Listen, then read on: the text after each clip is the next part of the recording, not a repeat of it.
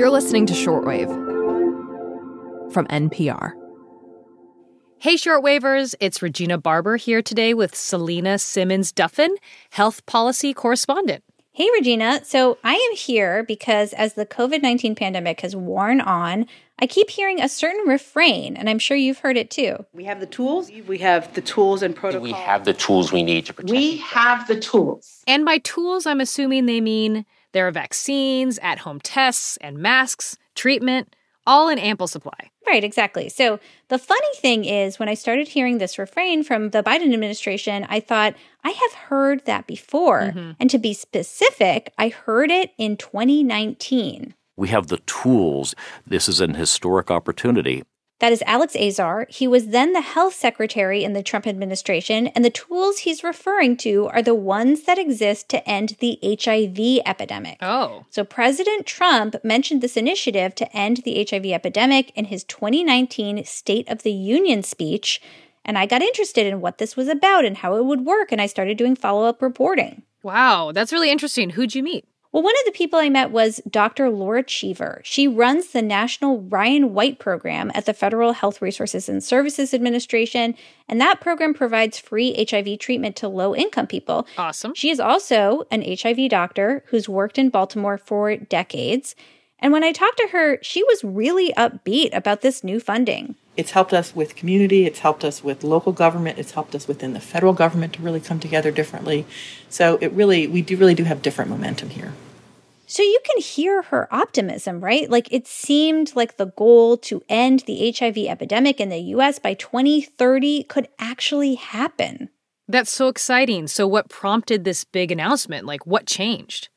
Yeah, the answer is not a whole lot actually had changed. Like there wasn't a new tool or a new something that made it suddenly possible. These tools had existed for a while, and the oh. HIV epidemic hadn't gone anywhere. So it wasn't just that science needed to develop tools like fast and accurate HIV tests and effective treatments. It's that it takes a lot of organizing and momentum to marshal these tools to achieve something as challenging as halting the spread of a virus. So, in other words, it sounds like having the tools isn't enough. Exactly. You also need the political will and funding and good strategies to reach the people who are hardest to reach.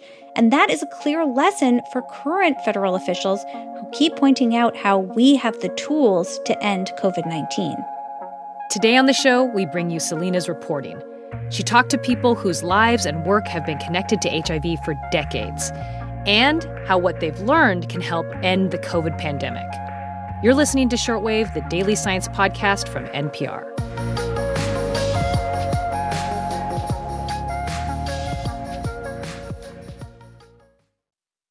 Stephanie Brooks Wiggins is 76 years old. She lives in Baltimore. She was diagnosed with HIV in 1986. Back then, there were no tools to help her. There was no treatment. There were no drugs. You would go to the clinic and the psychiatrist would talk to you to keep you from going off the deep end. Over the decades, scientists developed many HIV treatments and they got better and easier to take, she says. But HIV has not ended in the US as these tools became available. A stubbornly high number, more than 30,000 people, are diagnosed with HIV every year. Only 25% of people who might be eligible actually take a preventive pill called PrEP. And even with accurate and at home options for testing, over 150,000 people in the US are HIV positive but don't know it. Scientific discoveries are a necessary but not sufficient factor to completely eradicate disease. That's Dr. Adaora Adimora, a physician and professor at the University of North Carolina at Chapel Hill. She first started treating people with HIV in the 1980s. She says the tools to combat HIV have come a long way. There are now topical gels and easy to take pills and even injections. I don't know that I ever greeted any of these new advances saying this is the thing that's going to end HIV. That's because she's seen the barriers to access and implementation, she says. Barriers like the high cost of prescription drugs and the maddening patchwork healthcare system. The barriers to COVID's tools, like tests and vaccines and therapeutics, have been different. But A. Toni Young says there are parallels and common mistakes. She lives in West Virginia and runs the Community Education Group, which does public health outreach. We keep doing the same thing over and over and over again, saying, it's over there, why don't you go get it? That attitude hasn't worked to fight HIV or COVID, Young says. It doesn't work for people who don't have access to healthcare, who don't trust the medical system, or who don't think they're at risk. As she sees it, when it comes to the COVID 19 pandemic, the country has missed out on the chance to make the most of the vaccine by failing to understand and work with people in all their complexity. It was an all or nothing approach. You're either with me on this vaccine or you're not. You're either on my side or you're my enemy when it comes to the vaccine. You're either a vaccine denier or you're a vaccine getter. And there's a whole lot of room between those two. The frame of us versus them is implicit in a lot of the rhetoric these days about getting back to normal. It's in terms like pandemic of the unvaccinated and telling people they've done the right thing by getting vaccinated and should therefore have special privileges, like not being punished with things like indoor masking and testing requirements. That way of talking about public health, says Steven Thrasher, creates the conditions for pandemics to last longer. Thrasher is a professor of journalism at Northwestern and author of the forthcoming book, The Viral Underclass. With HIV in the mid 1990s, when treatments became much more effective, people who got access to the drugs began to pull away and, and take their political capital and go home because they didn't need to be in the fight anymore. And the virus continued to pool in what I call a viral underclass in the United States. This was a sad and lethal mistake in the fight against HIV, he says, and now it's happening again. The lack of political will in Congress to pass more COVID 19 funding is a perfect example, he says. And those still at particular risk are those who are warehoused away, out of sight people who are in nursing homes as elderly people or who are in convalescent centers as disabled people, and of course, people who are incarcerated, they're already out of public view and people are not listening to them. Those settings can act as epidemic engines, he explains. People visit their loved ones in these places, staff come and go back into the community, and so the pandemic drags on and lives are needlessly lost. He is disappointed that policymakers seem to be centering the people who have the most access to tools to protect themselves, not the least. I really hoped that that would be different this time.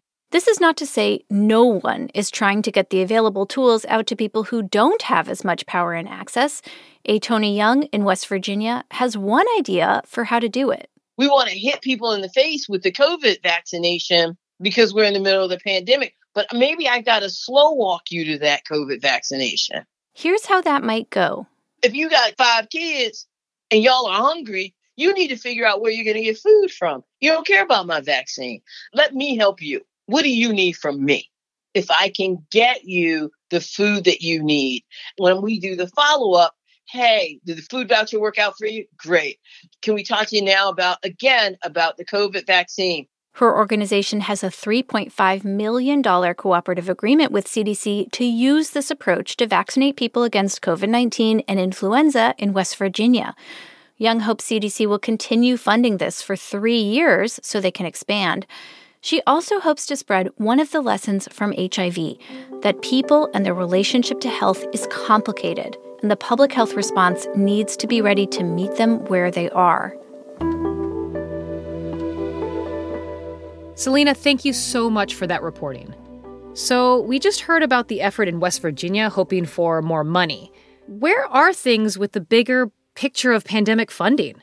I know Congress got close to a deal back in April.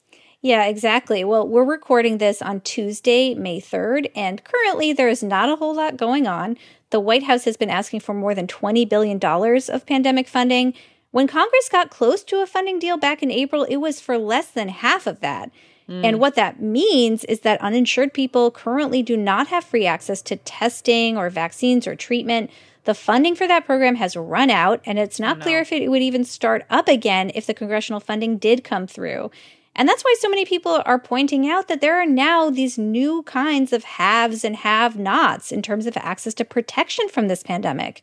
And that's concerning. Yeah. And Regina, before we go, I want to return back to Dr. Laura Cheever, the HIV doctor who runs the National Ryan White program. Yeah, the official who was so optimistic about the initiative to end the HIV epidemic. Yeah, exactly. I'm guessing a lot of that got thrown off since COVID. Right. Yes, well, there was a new infectious virus in town that sapped a lot of the expertise and staff and funding from the HIV effort. Mm-hmm. But as I was finishing up the story, I called her up again and I asked her if she's still optimistic about the effort. I'm actually very encouraged. Our programs were incredibly effective even during COVID. I was incredibly shocked what happened in 2020 in that program. So that's been amazing. That's uplifting. That's great news. Yeah, it is. But then I asked her, what about efforts to end COVID 19? And on that, she was a lot less upbeat. Oh, no. She said she thinks a lot of Americans at this point are just not willing to get boosters, let alone do the lower threshold things like wear masks and social distance. And she said this much more broadly, unless we can really get the world vaccinated, I am not very optimistic. Another parallel with HIV. To stop a pandemic, you have to think beyond just stopping the spread within one country's borders. Selena, thank you so much for bringing this story to us today. You're welcome. This story was edited for radio by Joe Neel and for shortwave by Gisele Grayson, who is also our senior supervising editor. Berly McCoy was our producer, and the marvelous Margaret Cirino checked the facts. The audio engineer for this episode was Josh Newell. Andrea Kissack is the head of the science desk. Edith Chapin and Terence Samuel are the executive editors and vice presidents of news. And Nancy Barnes is our senior vice president of news. I'm Regina Barber. And I'm Selena Simmons Duffin. Thank you for listening to Shortwave from NPR.